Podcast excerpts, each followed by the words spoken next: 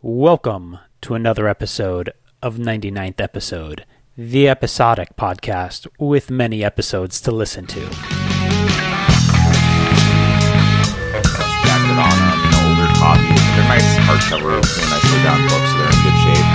I was able to get him two different Shel Silverstein books for ten dollars instead of one new one for fourteen dollars. Which even that would be a good deal because cover price they're twenty dollars. That's why I love Old News. But anyway, so he gets that, uh, and I'm looking around at the manga and graphic novels and stuff. Like I'm gonna get something. I don't know what. Like as long as I find something that I actually want, I'm gonna get something. And I remembered you talked about the the story. Um, what's the title of the story? It's the Enigma of Amigara Fault. Thank you. That's I forgot to remember that. Yeah, that's Um, a so it's a tough title. I, it took me a couple times looking it up before I remembered. You told me about that story, uh, and obviously we haven't talked about it before in some lost episode of this podcast, so this will be the first time we talk about it. It, it sounded very intriguing, and I, I've loved Junji Ito so far. I've only read the one book. I read Uzumaki. I've gotten Tomie that you've read based off of your feedback on it, but just in general, the feedback I've gotten from Junji Ito is so good that I figure everything is worth a risk. So Yeah, I picked that one up and uh, I read just that one story last night. I wanted to read more, but I just really guess I just wasn't in the mood for reading last night. But I did that one. I've been slowly, or I guess actually it might be fairly quickly, picking up all the short story collections of Junji Ito, the actual hardcover books, because I figure with something like a short story, it's something I'm more likely to want to revisit. And so I figured that the short stories would be the Junji Ito that actually ends up on my bookshelf in hardcover format rather than Tomie and Uzumaki, and I think there's another one long form that he did that I just got those digitally, so I've got those waiting for me in the ether whenever I'm waiting Yeah. for them. And that's definitely a good line. I, I decided to get them all physically, and I think part of the reason is that, um, like Uzumaki, I've already lent out to people. I I know Oh, people yeah. will like them, so I'm like, you know, I like these. I think I'd rather just bone out the extra money and get them, you know, physically, so I can look at them whenever I want to. Also, Yeah, so one of our lost episodes, we talked a little bit about this story, the Enigma of Amigara Fault, and I think this is one of the most well-known Junji Ito stories. So I think I'll recap it a little bit for those listening who haven't read it, or at least what the premise is, and then I've I've got a, a couple questions that I want to run by you that we kind of sounds- discussed last time, but I want to revisit them. what last time that doesn't exist? Oh, exactly, exactly. So stop referring to these things that didn't happen. Oh, they happened, Paul. They mattered to me. uh, so, this story starts with a young man who's hiking up in the mountains. And as he's hiking, he comes across a, a young lady and who's also up hiking in the mountains. And what they find as they're talking is that they're both hiking to the same place, which is something they saw on the news, which is that a earthquake or something like that opened up a fault line in this mountain and exposed a sheer portion of the rock face. And this rock face has carved into it holes that are the silhouette of people. So they basically look like the shadow of a person carved straight down into the rock. And both of them start to talk about how they feel like they were compelled to go search these out after they saw them on the news. And they finally arrive at this fault and they find that there's hundreds of people there already looking around this thing who all somehow feel compelled to go search this out for whatever reason. They they saw it on the news and they just felt like I have to go to this. And eventually um, one person like exclaims and starts yelling that this hole is shaped exactly like me like this this hole it was made for me. It's it's i my body lines up perfectly with this hole in the rock.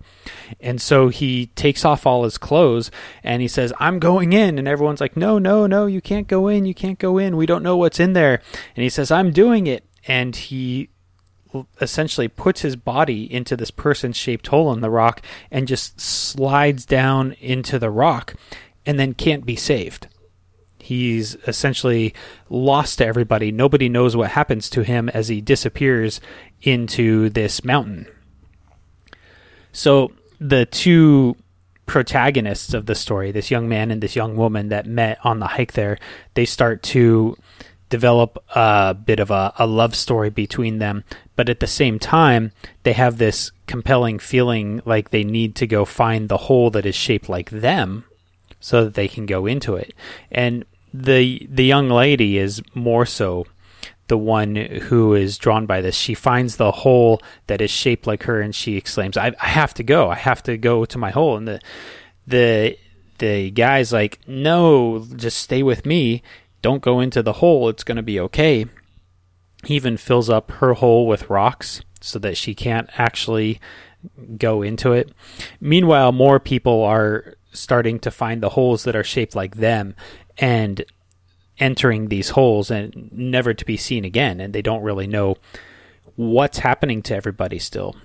So eventually the lady disappears and this this guy runs out to her hole and finds that all the rocks are removed and apparently she in the middle of the night w- went into her hole and uh, disappeared into the mountain and at the same time he then finds the hole that is shaped exactly like him and so he then has this horrible compulsion to do the same thing. I think that's where I'm going to stop the recap because uh, uh, I think uh, a lot of the story hinges on what happens to him once he finds the hole shaped like himself, and also what happens when people discover what is on the other side of these holes, on the other side of the mountain. Like, where does this hole end, and what happens to the people that go through these holes? He also had two dreams that basically warned him of the um, the evil nature of these holes, and he's still like he didn't see those as warnings. Yeah. So, what are your questions? Well, so it's a really horrifying story when you think about what happens to these people once they go in the hole. It's basically shaped exactly like their profile, so they can't move. Once they go in the hole, it becomes impossible to actually move because it it's they're basically completely restricted on their sides and have no ability to move any way but forward or backwards. And they kind of explain in the story that any movement just pushes you further down into the hole rather than helps you get back out. So it's it's a one-way trip. Once you go in, you're stuck in here and then you are completely just surrounded by this rock, unable to move. And so that is pretty darn horrifying. So there's this horror aspect that comes from this book just from the the what it is. And i imagine if i was in that situation how horrific it would feel and how scary it would feel to be stuck like that. And basically not know what's going to happen to you as you can't eat you can't drink you can't move you can't do anything. It's it's just because of this hole you've gone down into. And so i think it operates at this horror level of just wow, this is actually a really horrible thing that exists, and these people are being compulsed to do for some unknown reason. But then I think the story also can be read a being about loneliness or depression and isolating yourself from other people and what happens to you when you isolate yourself from other people rather than rely on other people to help you. And I don't know if Junji Ito meant for that reading to be in the story, but I feel like it's it's a pretty obvious uh, reading of the story. Is this kind of it being a metaphor for something else? So I was just curious if if you thought does it does it seem like it's written to be a metaphor? And if it's not, then should you even take it as a metaphor? Or or not. Like you know, it's does is it possible the story means more than it was intended to, or and if it does, is that how you should read it, or should you just go with the author's intent of well, this is just a, a weird horror story I thought of, and any relation to any actual psychotrauma is purely coincidental. I, am just curious about your thoughts on that. One thing in the story is uh, the the guy does tell the girl very directly that it's because of her loneliness that she's compelled to do this. So, like, he does call it out that it is uh, a, a, relation to loneliness. So, I think that the the depth that it goes goes beyond just stating like you know you're lone. Like, I mean, it was just that girl specifically. Like, he told her, she told him, nobody ever wanted me. My parents didn't care about me, and he says, you know, it's your loneliness that makes you want to find this hole. So I mean, it, it is clearly saying there that this is like an allegory for for like uh, belonging to yourself. I guess uh, you know the hole is obviously for one person, but it's meant for you. So like that's your place of belonging. That's just yours. I think that you can dig deeper and say that like it's an allegory for um, like possibly even for suicide. You know that if you go in the hole, you don't know for sure what's going to happen, but you know you're going in and you're not getting out it's safe to guess that you're going to die. And, you know, maybe it's a, a comparison between, you know, if you do feel like you have no hope and no choice and you are going to kill yourself, you don't know what's on the other side of killing yourself. You don't know if there's nothingness. You don't know if there's heaven or hell. Um, I think there's a lot that can be read into with this story, a lot that uh, can be taken out of it. And I think it's the difference between uh, a creator who is creating something that has deeper layers. Like if you try to purposefully create these layers, usually you can see the work. You know, you can you can see the the the pieces, and it just doesn't feel as genuine. And I think with like this is a good example of when you make something that there's um there's a lot of genuine meaning behind it, even if it's not intended by the creator. The meaning is more impactful and deep. It's going to resonate with the people who have something to relate to with it in some way. And people who maybe their mind isn't in those areas at all, it might not like they might it might go right over their head. So like you and I reading it, I'm not saying that like you and I are, you know, trying to find a hole to crawl into and die, but I think they were both people who tend to be but very. we're also uh, not necessarily not looking for a hole to crawl into and die, if you know what I mean. I mean, I have been looking for one shaped like me, you know, just just right. If I find the right price, I'm, I'm probably going to pull the trigger. But I, I, think that you and I are both empathetic people that think a lot about how uh, how other people are feeling, and I think that that's one way that this could, you know, like I think you and I might be more likely than um, than the average person to like find deeper meaning in stories like this because we're thinking more about how the people are feeling than just about the actions going on. But yeah, I, I mean, it ultimately I don't think it matters whether or not Junji Ito meant for the depth of meaning that that we can dig out of this to be there. It's there. Like just looking at the different things he's created and talking about the stories, like he's not trying to create very surface level stories I'm reading another horror manga that was uh, recommended to me uh, called Drifting Classroom. Hmm, okay. And it's good. It's interesting, but it's just it's not as good as um, as Uzumaki was. It feels much more surface level. Uh, it's about a classroom that something crazy happens, and in the normal world, they just think there was an explosion and the whole school is gone. So this is school, not just a classroom. I, I misspoke. It's called drifting classroom though. Uh, and in where like where the classroom goes, it's like they're in a, a, a just like a void of kind of nothingness. It's just like sand outside of where the school is. Like the the first volume is like 800 pages, and I'm 200 pages into it, and there's three volumes of it, so I got a lot of story to go. But I do like it enough that I picked up um, the second two volumes on a Comixology sale, so that way I could read the whole thing and get it cheaper than having to buy physical copies of them. Um, but yeah, like that one, yeah, I could probably suss out some deeper meaning reading it, but Junji Ito's work is just dripping that meaning, you know. So there's like a there's a big difference there. I, I guess what wasn't clear to me is how did Junji Ito come uh, come to this? Did he come of it to it with this idea of man, this just seems like a really horrific thing to have happen to a person? Or did he come to it with, this seems like a very apt metaphor for um, loneliness or suicide or depression? I'm not really sure. And I guess it doesn't really matter. And uh, that seems to be y- your thesis. And I think that that's if if there's accidental meaning in something, then that's better, right? I mean, that, that's all good. It's I've just kind of it's something I kind of wrestle with is you know how much does the author's intention matter versus how much does just your own interpretation matter on something? Yeah. I think it comes down to, to some extent, like a, a trying to genuinely portray something. Like in this, I do think he was genuinely trying to have a horror story that was centered around loneliness. And I think that because he specifically called out loneliness in it.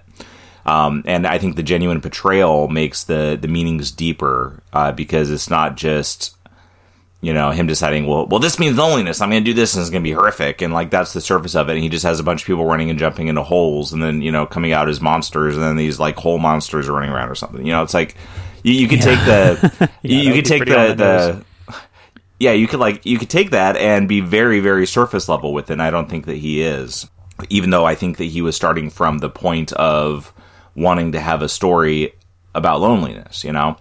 Yeah, and I, I mean, to your, the point you just said, where if you're not trying to have the meaning, it might make it better. I think it's just, it comes down to like how genuine the author is in what they're doing. When you're trying to force something, it doesn't come out as good. And when you're just genuinely trying to portray something, it comes out differently, you know? Yeah, I think that goes back to what we were talking about last week with uh, Sandman and Neil Gaiman and his writing.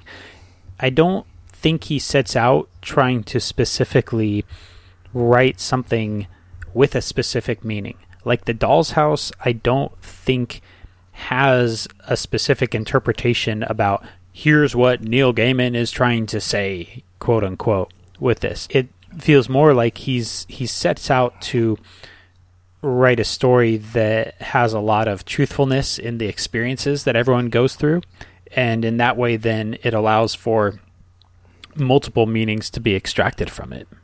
On Twitter yesterday, I saw um, he tweeted in response to something that another comic, I think he was responding to Kurt Busiek or something like that, but he tweeted that he was confused by seeing people on Twitter express concern about the Sandman TV show that's coming to Netflix. Express concern that it was going to be full of LGBTQ characters and yeah, and so I mean, he kind of let it hang there because obviously, if you if you know Sandman at all, it's full of LGBTQ characters. Yeah, yeah. So I, I just uh, I, I, think that it just goes to show to like the genuineness, like he's portrayed those characters in his work, um, not because back in the uh, when did Sandman start? Was it the late eighties? Yeah, late eight. I yeah. think nineteen eighty eight. Okay, yeah. So like late eighties. It's not like he was wanting to put them in there because it was edgy uh, or he wanted to like, you know, fit in niche parts of society that were not well known. He just wanted to represent those characters. You know, I mean, I think it was very genuine on his part, and that's why it comes across. Uh, you know, even twenty plus years later, it doesn't come across as um, you know exploitative. It comes across as these are just the characters. Well, know? it doesn't feel like a story about gay characters either. It feels like a, a story about characters, and some of them are LBGTQ, and that's just kind of how it goes. I do remember yeah. though it uh, definitely uh, ruffled some feathers back then because um, I remember reading a, a, lot of the letters columns, and especially after the Game of You arc, there was a lot of huffing and puffing by probably very in, indignant, morally righteous people about how that's something that is a sin and shouldn't be portrayed in comics, blah, blah, blah, blah, blah, and, and all that usual crap. And, um, there was a, a lot of stuff that I remember see, seeing written about it in the letters columns. Um, because when I started buying Sandman in individual issues back then, it was just shortly after that story arc. So it was kind of interesting in that I saw some of the fallout play out from that, but I never actually read the story until uh, later when I was an adult. But yeah, that is kind of an odd statement saying it's going to be full of those characters. Like, well, yeah, of course it is. It's also going to be full of regular character, not regular. Regular is the wrong word. It's going to be full of like straight characters too, because there's tons of those in the story also. Like, it's uh, it's it's very bizarre. I think. Yeah. Uh, um, it's funny to me the self righteousness of people that I don't want to be exposed to this thing, so I'm going to call it bad. But if you take that away, S- Sandman is still a story that if on religious grounds you're saying this shouldn't be in there, you also still shouldn't be reading Sandman. There's profanity, there's excessive violence, there's lots of horrible things that if um if your sensitivities are hurt, you should not be reading it. it portrays Satan as a pretty like understandable and relatable and sympathetic character. Like if Yeah, it's like he's the like, nicest of the leaders of hell, you know? yeah, and if if that's your issue, then whoa, there's a whole whole lot to be upset about. Yeah. Um, so it's it's very yeah, it seems more a relic of the cultural war than of people's actual thoughts and beliefs. a tangential story on hypocrisy. Uh, yesterday, I on Twitter saw somebody I just started following that sells cards that um does certain deal, whatever you know. So so I started following this guy, whatever. Don't really pay attention, but then he's tweeting yesterday. He's getting trolled by somebody because he said he wouldn't use a certain retailer because they um, are taking months to ship. That's all he said. This other person wasn't even tagged in but this other person starts attacking him, like you know, total troll behavior so like that's kind of one thing but i kind of read it out because it was kind of funny and because he wasn't really like giving in to the the troll and it was just kind of funny to see somebody not like get pissed off and yell but be like haha you're a fool go away so then one of my twitter friends responded to it i was like this reminds me of when years ago i called bank of america's customer service because uh, they had changed their policies on how they did something and it screwed me and so I call them and I'm talking to them and uh, they're not going to do anything for me. I'm like, I'm going to take my business elsewhere. And the customer service lady, and this is this is like the second level customer service lady too. This isn't isn't even just the first person you get on the phone because they like they sent me up a level. And I tell her like I'm going to take my business elsewhere, and she goes, "Don't you threaten me?" And I was like, what? I'm not threatening you. I'm telling you I'm going to take my business elsewhere because I don't like how I'm being treated. And like now your behavior is absurd. Oh, people are just wonderful to deal with. Yeah, I know. I I wonder what the answer to that is a lot of times. I don't know. I think because at the same time I can see how this world does that to people. Yeah, Right. well, it's, it's a tough job to be in having to do that because usually you get people yelling at you and stuff like that, and you know you build up this defensiveness. But I mean, when you're in a, a, a job doing customer service like that, you can't respond like that. It's your job not to. Mm-hmm. But I also understand how that job is going to beat you up and make you end up responding like that. So like probably she shouldn't be in that job, but probably other stuff was going on that set that up. So I mean, it's like hmm, I, I remember it after all these years, mostly because it struck me as funny, not because I was deeply offended by it. But it was like, Yeah. but it's just kind of absurd, you know. So it stuck with me, but. Like empathetically, like it's it's sad that people have to get like that. Like you should be able to have a job in customer service where you you field phone calls when people have problems and you don't feel assaulted. But that's also why I would never have one of those jobs. Well, I think the well, just- this is getting into my whatever, but it's like if you don't want to have a job like that, then don't work for a scumbag company that exists to rip people off. You know, it's uh, most banks seem like their customer service is more about saying, "Well, yeah, I'm sorry, you can't. That's our policy. Uh, suck an egg." Than it is about actually helping people because that's Yeah. what banks are about because of our uh, cultural worship of the almighty profit. But Yeah, that's getting into like m- my rage at the world. yeah. People end up in jobs a lot like that a lot of times because they just they fall into the job, you know, and that happens. And it's it's easy to say, well, if you don't want to deal with it, just don't do it. Obviously, we both know that. I mean, my job, uh, which I don't like to specifically talk about on uh, the podcast, but my job is dealing with people, and it's something that sometimes I'd rather not do. But there's a lot of reasons why I'm still at my job. And a lot of them are good reasons too. Like I like my job, and there's a lot of positive about it. But there's a lot of you know difficult stuff to deal with too. But still, if I had stumbled into a job like that 17 years ago instead of the job that I have, I could find myself, uh, you know, deeply embedded in something that I didn't have an easy way out of because I still have to support my family and stuff like that. So Yeah. it's, it's tough. Yeah, it's very tough. This is not a forgiving world. As we know by people wanting to find a hole shaped like them to crawl into. I know, right? It's, the more you think about it, the more you think, eh, might be nice in that hole. so Yeah, like you ever look at an, a dog or something, just like, man, if I could just be a dog for a day, that'd be nice. Not worry about anything except eating and pooping. Oh, my freaking cat. like, here's what my cat does my cat sits around on the windowsill for a while, then takes a nap, then yells for some food, and it magically appears in front of him.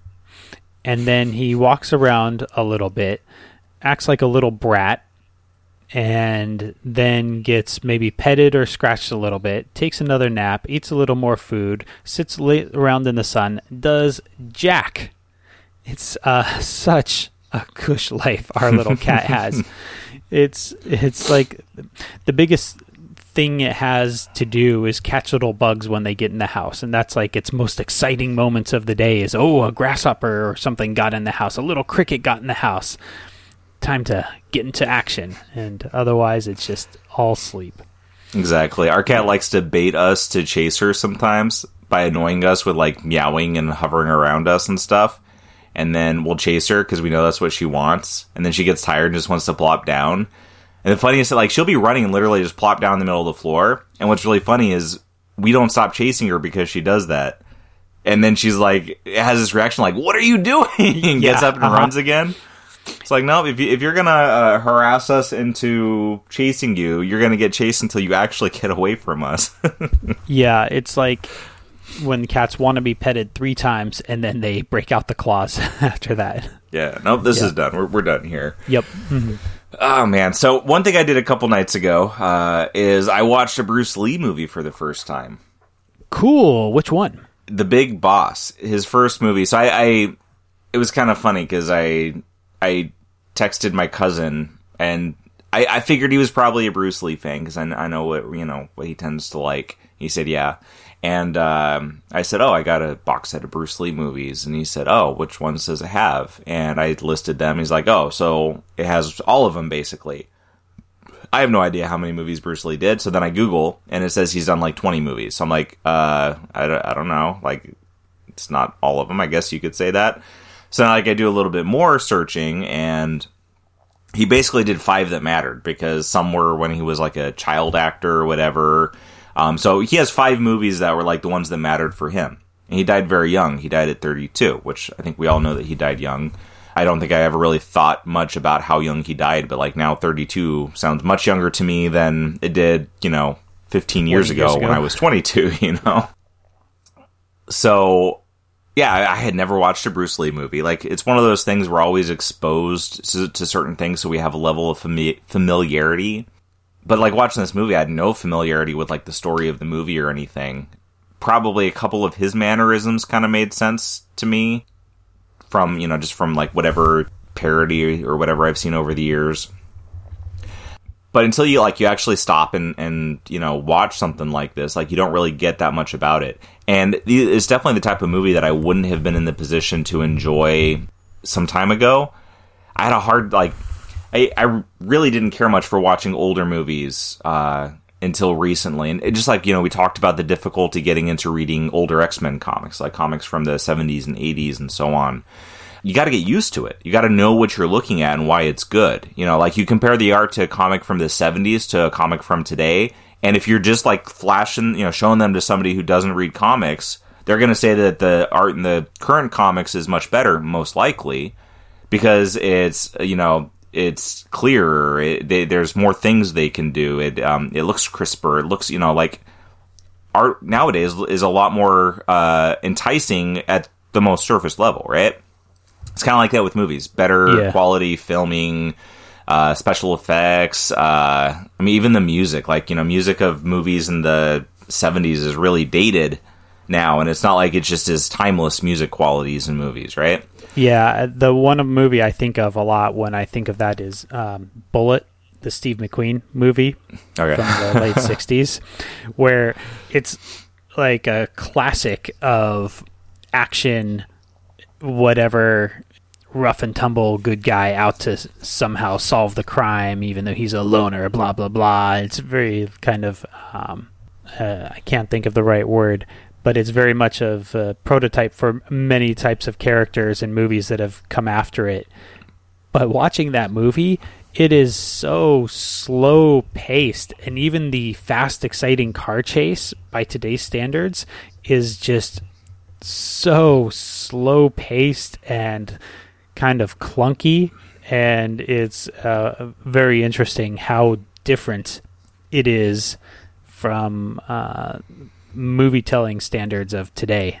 Yeah, and so you have to like get yourself in a place to be able to watch those things. They're very different, so it's not like your your brain doesn't naturally process it the same way. And I think you know we all know that nowadays we have so many things that's fed us at such a frantic pace that like I know for myself I'm trying to fight against that. I'm trying to do more things that aren't that like you know two seconds until gratification. Like I, I want to watch a movie that I got to pay attention to rather than one that is just like constantly paying off. Uh, pretty pretty much everything is that way. You know, it's like I mean, my son's a good example. Like he likes watching YouTube videos, and it's just like drinking syrup compared to like eating uh, a cookie. You know, like syrup is 100% pure liquid sugar and you get it quickly, you know? That cookie mm-hmm. takes more work and like those chocolate chips aren't in every single square, you know, centimeter of it. It's like that with everything. And I think it's really good for us to do things that slow us down and make us process things properly. It's like you can't eat cookies all day.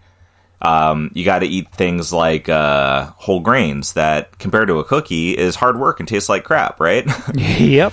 so but you got to put the work in when you get used to eating those things they're they're not bad and you can actually enjoy them and when you really put the work in you enjoy them more than you would a cookie because you you get used to them and you learn how to enjoy them more and things like that so I, I think like watching an old movie is the same thing like that as far as like mentally what we're putting into our brains so it was really interesting watching it. Uh, I really did enjoy it. I definitely have worked myself into the place where I can watch movies that aren't what I'm used to watching, and it also helps that I don't really watch many movies nowadays. So it's not like I'm used to the pacing of modern movies, and then I try to throw in an old one every once in a while. I actually watch more old ones now than modern ones, especially since there's nothing new coming out.